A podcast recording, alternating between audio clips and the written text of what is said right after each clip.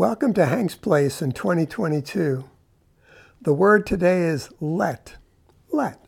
It's a simple definition, uh, not, not to forbid or, or to allow. Pretty straightforward. You do not forbid something, you allow it to happen. Or maybe you not let it happen, not allow it. Today, let's look at some not lets in Colossians chapter 2. Paul begins first by relating some very impressive things concerning we who believe in Jesus. Verses 2 and 3, he expresses his desire that we reach all the riches of full assurance. When we're fully assured of something, it's a wealthy place indeed, he says. And here, in this context, it's the full assurance of understanding and knowledge of God's mystery. Really understanding, really knowing God's mystery is a rich treasure. And what is that mystery? My friend, in a word, it's Christ, in whom are hidden all the treasures of wisdom and knowledge. There's so much more to Jesus Christ than simply thinking of him as our Savior uh, up there uh, somewhere. there are treasures of wisdom and knowledge to be grasped as we come to know him better. Many sermons speak of what we have to do or should do now that we are Christians. But much better is the revealing to us all what Jesus has done and our position in Him, and now what comes to us freely by His grace. These are the true treasures. Verse 6 We have received Jesus, Paul says, so now walk in Him we have him. Let's walk in him. Let's not keep him tucked away in a back pocket or something, but have him involved in every aspect of our lives. Walk in him.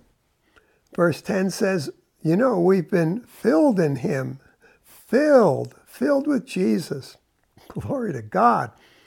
Verse 12 says, We've been buried with him and raised up with him. Next verse says, We've been made alive with him. We're in Jesus having died to this world and died to self and raised up with him in resurrection power, made alive with him.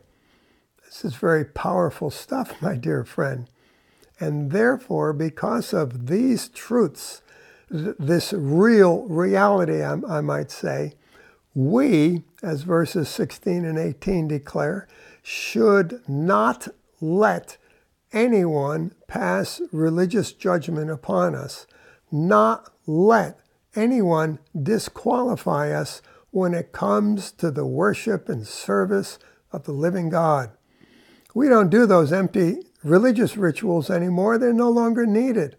We come before the throne of God through Jesus and his blood.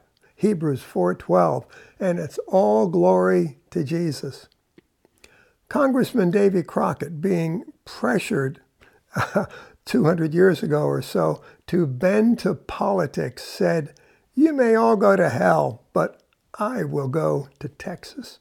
He stood firm in righteousness. Willie Nelson, when pressured by Nashville to write their kind of country music, turned them all down and went to Texas, initiating Texas country music. I've been rejected many times by churches and organizations because I would not buy into their visions of greatness, their own greatness. Jesus is my king. How about you? I bet he's your king too, huh? Oh, by the way, I went to Texas too. so, friend, we are accepted in the beloved, and that's that. Don't let others pile a religious rejection on you, dear child of the living God, and don't fear them. Instead, come alive.